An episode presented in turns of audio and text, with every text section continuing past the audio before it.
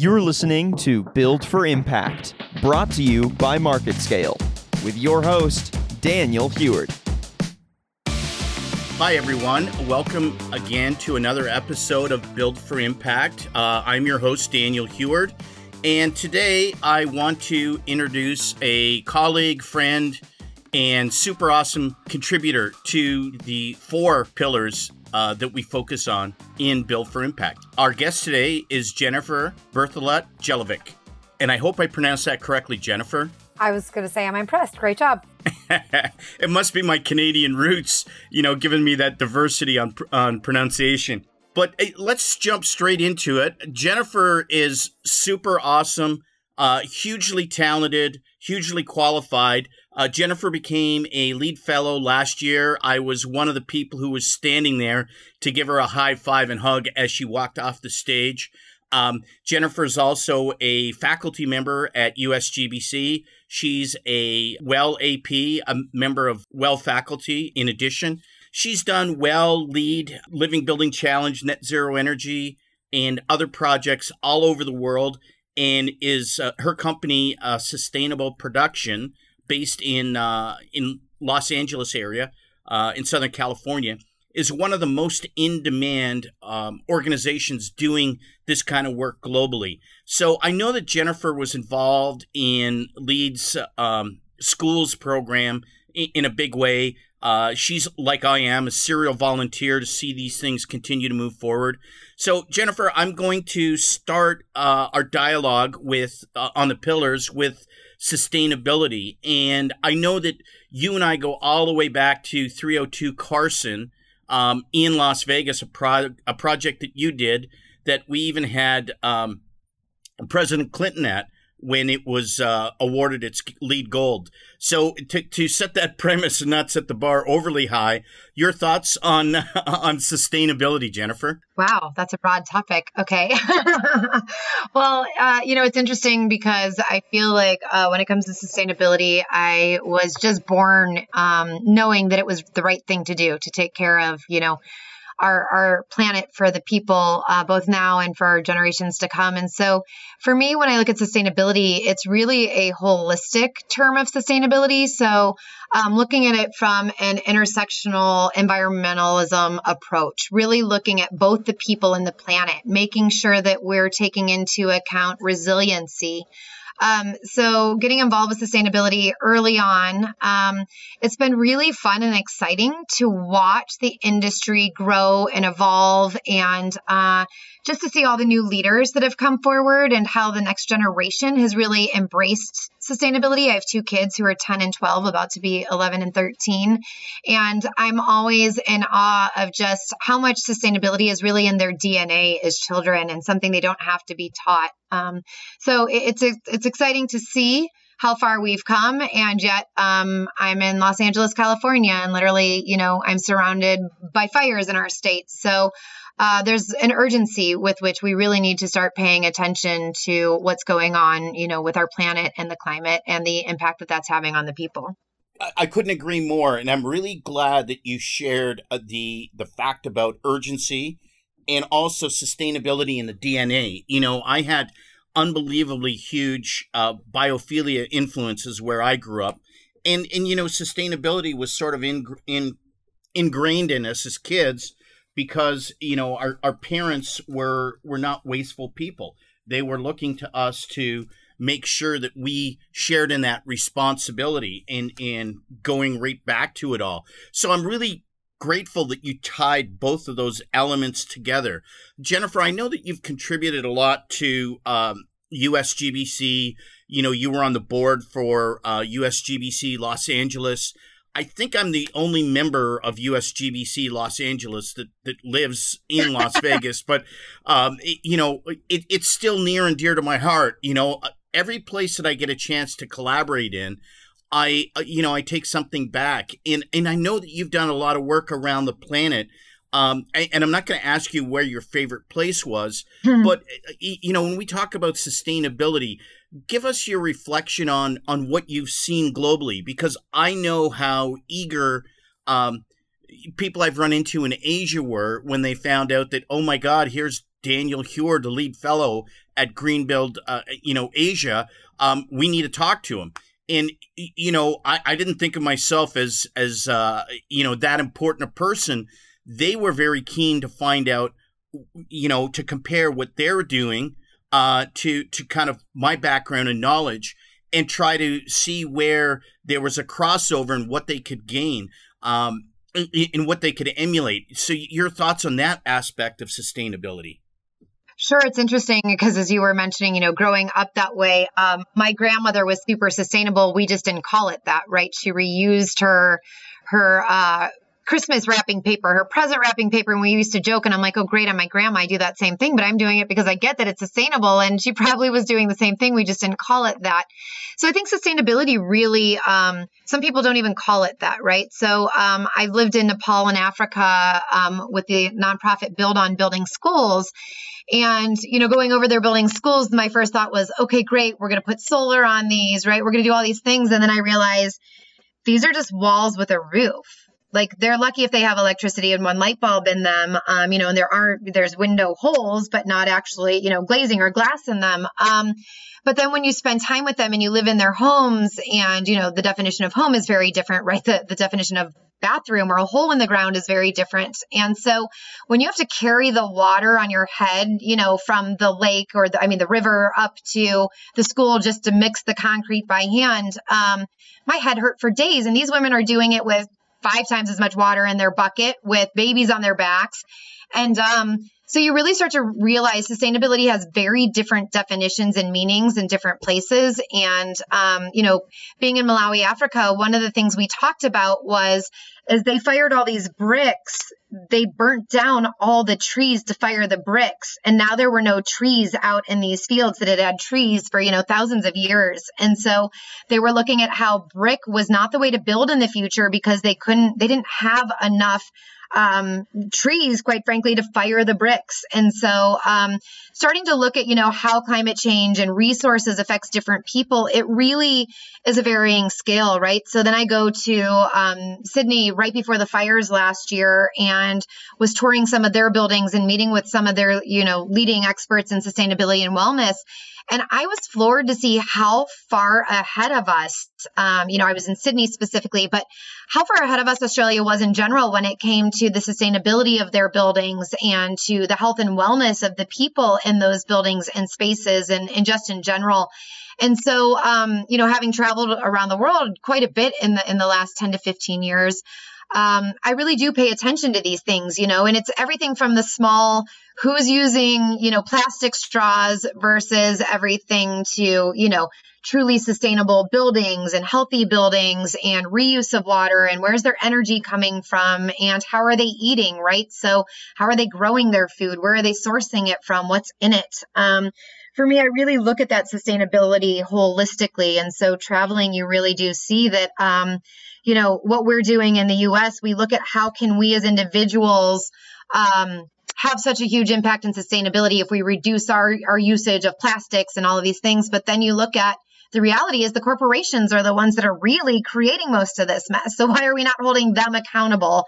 And what's great is so many of those companies and organizations are taking the lead and doing really fantastic, innovative things to to benefit the environment. But that needs to be done at a much more um, whether it's regulated or just whether they all start doing it, um, I think seeing these large corporations really um, take responsibility and offset the impact they have on the environment will be really important to to help us with the issues we have now that are only going to continue to get worse. You know, the stuff that you touched down, I, I was jotting some quick notes, and and really, you know, um, when we move into the next pillar, uh, I'll, I'll I'll you know, tee it up, but it's basically from stuff you shared.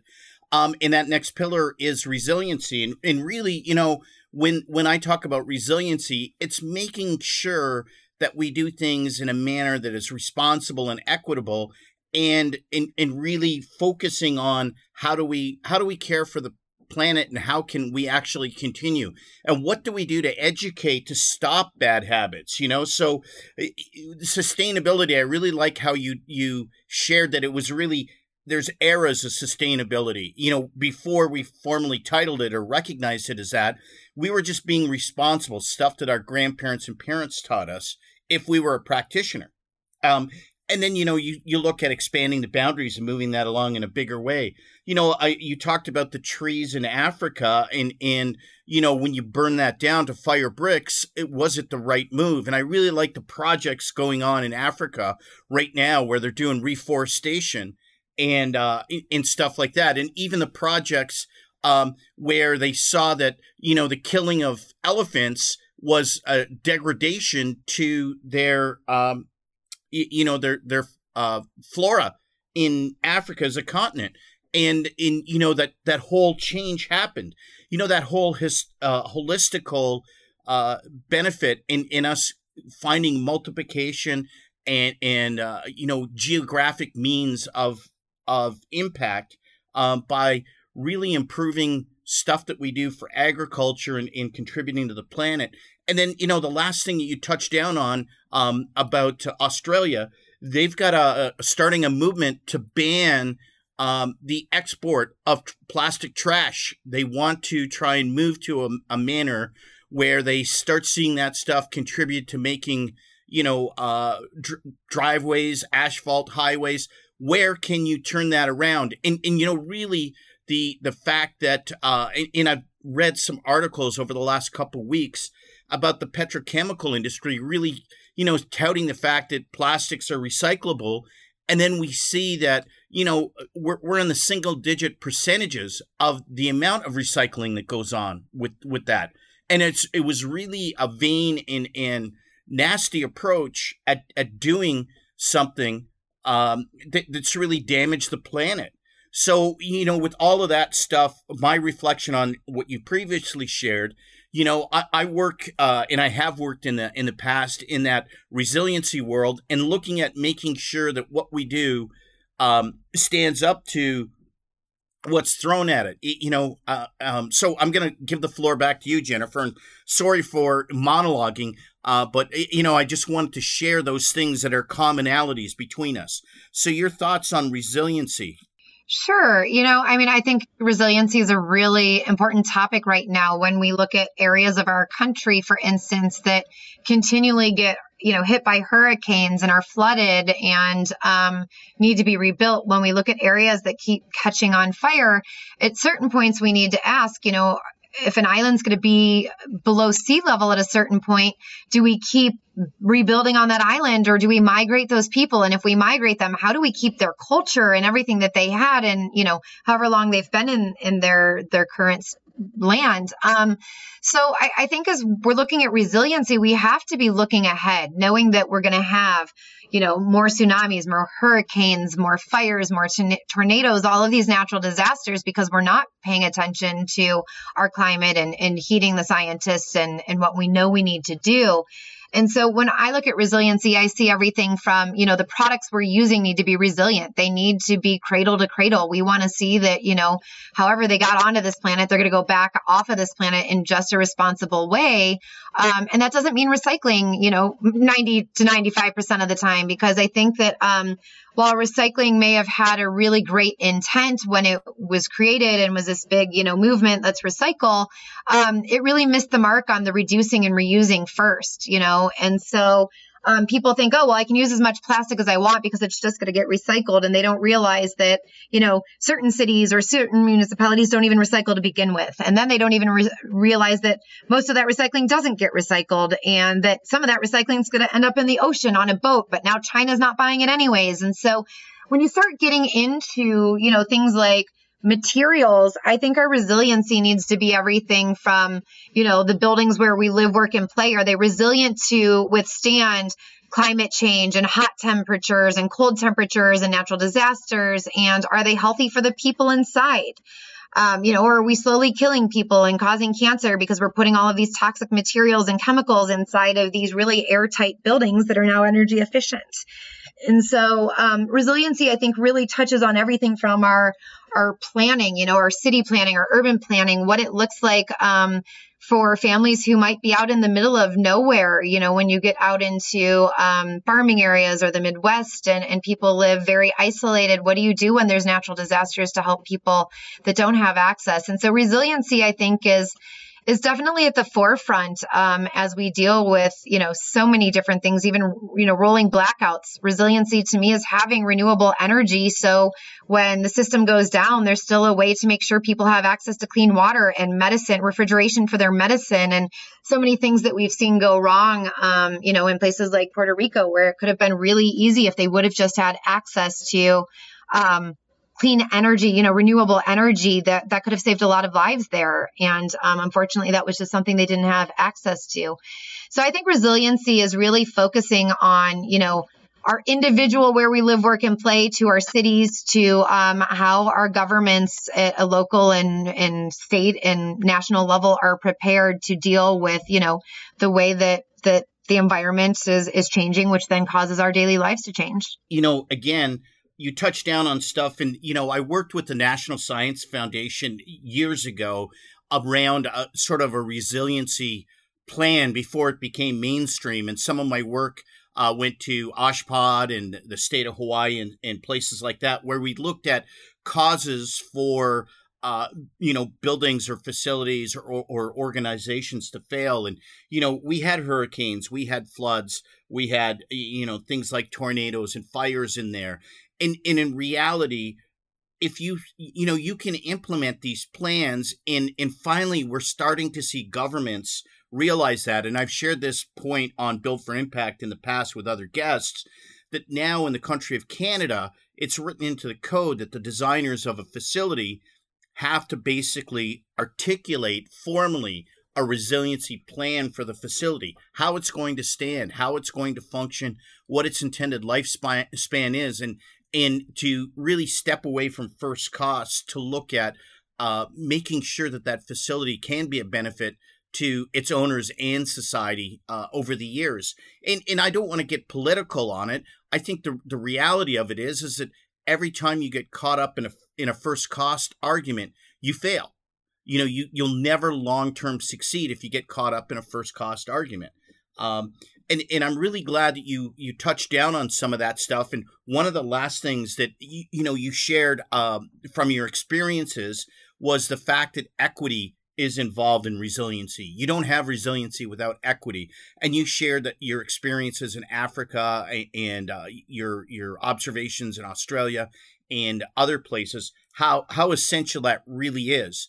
And and I'm glad that you touched down on our next pillar, which is material transparency and, you know, and in that regard, I think that one of the things that I've worked on uh, over the last short term and uh, got accepted um, in, in, you know, published July 10th was uh, our Global Green Tags uh, product health declaration, which has a health rate, which finally, in, in you know, first type of certification of its kind, that really uh, articulates how beneficial the product is to the end user.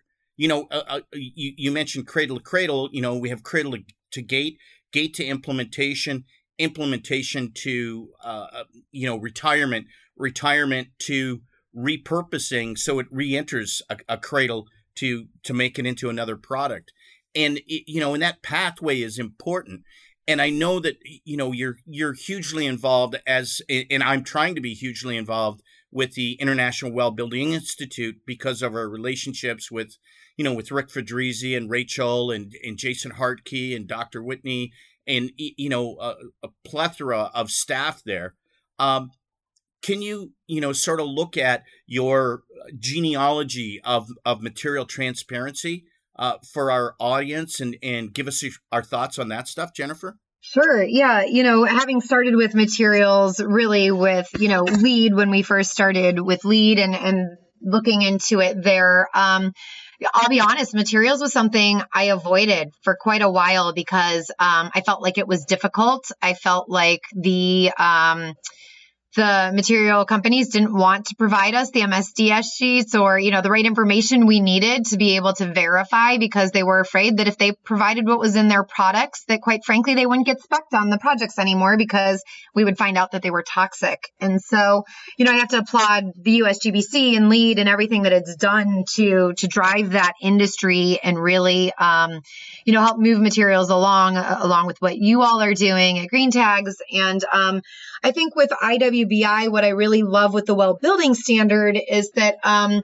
they've taken it even a step further, really, because whereas LEED is is majority focused on how healthy the building is for the planet, well is focused on how healthy the building is for the people. And so when they released Well V2 into pilot, and now that it's been released in its final format of Well V2, they created an entire concept out of the 10 concepts focused on materials because when you look at human health, materials really do have such a huge impact. You know, everything from the furniture to the paint to everything that really goes inside your space. And another thing that LEED did really well was we started creating these airtight, energy efficient buildings so that we wouldn't be losing energy out the crevices. But the problem with that was we were then trapping all of these volatile organic, you know, the VOCs into into our spaces that are really bad for you. It's like that new car smell everybody loves, except for actually that's toxic, and you really don't want to smell that smell.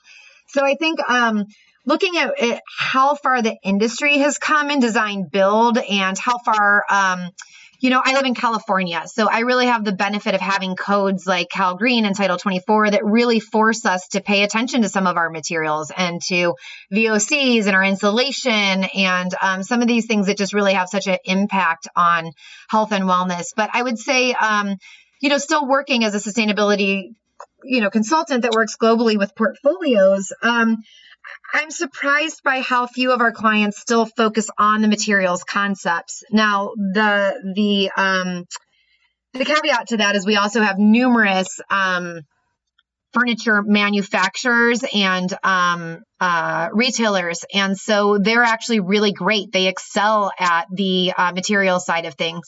So it's really interesting to see how there's certain materials and groups, such as the furniture manufacturers, who understood their impact right away, jumped on board, and they're really able to support us when we're looking for, you know, furniture that we can utilize that's going to be healthy for the people and planet. Whereas there are other, you know, and I think the same goes for our paints, our adhesives, things like that, that, you know, we've really known since the early renditions of V. Um, V2, v, even earlier for for LEED that you know these VOCs were so important. Um, but I think we're starting to realize more of the materials, um, even what's in our water, right? So thinking even even past just the materials in in the space, but what the materials going into our bodies, such as water.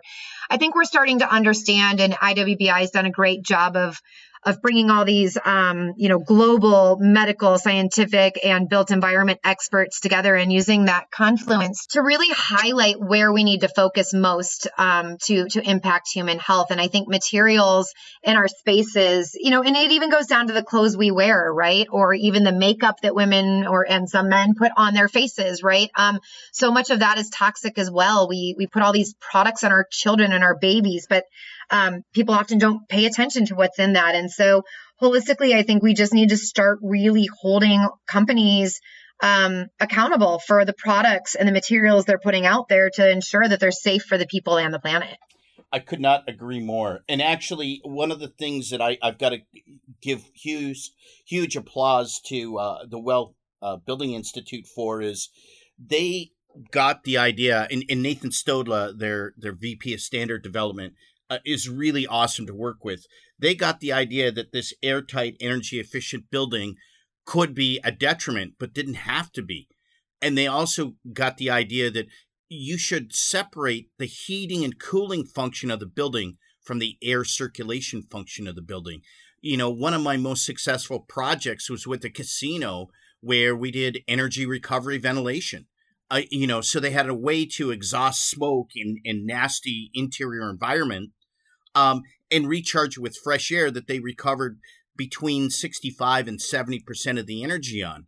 Their, their energy bills dropped so drastically as a result, and their air quality, you know, jumped as a result. So, you know, those were things that we were able to do and impact uh, very positively. I really like uh, the fact that within Well, um, in you know, I guess we'll transition into the the the last pillar, and it's wellness because we're focusing on that uh, somewhat. But I really like the fact that we do, you know, uh, performance testing and evaluation within well as part of the standard. We do building commissioning within within LEED, uh, you know, and that's basically to to ensure that the operable systems function the way they were intended to to meet the owner's project requirements. But I'm really thrilled that now that we have well, we can add to that owner's project requirements that articulate well attributes that we want to see in buildings. And and you know, we're seeing that uh, that you know, I made that argument earlier about the, you know, don't, don't get caught up in first costs. We're seeing that when we do investments on wellness, that we see the the health of the occupants of the buildings goes up and their productivity goes up to such an extent that the ROIs on you know making that difference to make the the the place not only sustainable and resource efficient but well uh, improves their bottom line. You know and and I know you're doing that in a portfolio manager. So uh, I'm going to hand the floor back to you on wellness Jennifer Sure. And I think um, ROI is a great place to talk about because with wellness, um, people often lack an understanding. And I think that that's where we, you know, when we first started working with Well in the beginning, what we didn't understand was we were trying to compare the ROI of health and wellness in the built environment to the way we did it with LEED Where is that savings? And quite frankly, you're not going to find, you know, a savings there. The return on investment really is investing on the people. And so when you help people to look at their budget and they realize they spend 90% of their annual budget, a company does, on the people versus 1% usually on energy and about 9% on, you know, their lease or, or their rent um, you realize that if you could impact that 90%, the people, by just a few percent, um, your return on investment could just be astronomical. And so, what I love about the well building standard is we don't even know what those numbers look like for a lot of reasons. First, because people aren't typically measuring where they're at. What is the current productivity of your people? Most people haven't done any research or study into that, um, which now that is being done, which is great. Um, I think also, um, on on that side is you know you could put in great air and you could put in great lighting but one plus one doesn't equal two in that health outcome. That could be one plus one equals 50 on the return investment you get of adding those two together. So um, what I love about Well is, you know, in most uh, health and wellness uh, benefits plans that organizations or companies have, maybe 20 to 40 percent of their employees or, or participants will actually participate in their health and wellness program. Whereas when you have a well certified project, 100% of people are participating in that health and wellness because you're providing them the right air, the right light, access to the right water, all of these things, whether they choose it or not, it's available to them and they're utilizing it. So even if they don't choose to do some of the extra benefits that might be there, like a gym or, or extra things um, in place policy wise, they're still actively benefiting from a lot of the other systems and choices and policies and procedures that are in place. And so, I think as you know, we look at holistic sustainability, we've done a great job in the last 20 years, thanks to USGBC and LEED, of understanding that you know we really need to make sure our buildings aren't um, ruining the environment, but rather being you know a benefit to us. Um, but I think in the last, you know, five to 10 years, that started to also now, um, people are starting to realize that the places where we live, work, and play matter um, to our human health. And I think COVID sped that up um, exponentially, you know. So when COVID started, people started looking at how are we going to go back into these spaces and what's that going to look like and what are the safest options. And I think the International Well Building Institute did a really fantastic job of pivoting back in March and really, you know, examining well V2, making sure it was responsible to be released in the, the new normal that, that will come back to post COVID. And they set up their global task force of uh, almost 600 people making up, you know, uh, medical practitioners, scientists, um, doctors, nurses, you know, the built environment experts. Both you and I were on that task force as well. And um, out of that came the health safety rating. And I've been really, really impressed with how agile IWBI has been and their ability to really respond to market demand of wanting some kind of a rating or certification to really let people know that their buildings are, you know, healthy and safe and have chosen the right operations and policies and procedures um, to bring people into them as safely as possible. And so, it's been really fun, you know, as much as it, has been horrible to have to um, watch the world go through this pandemic.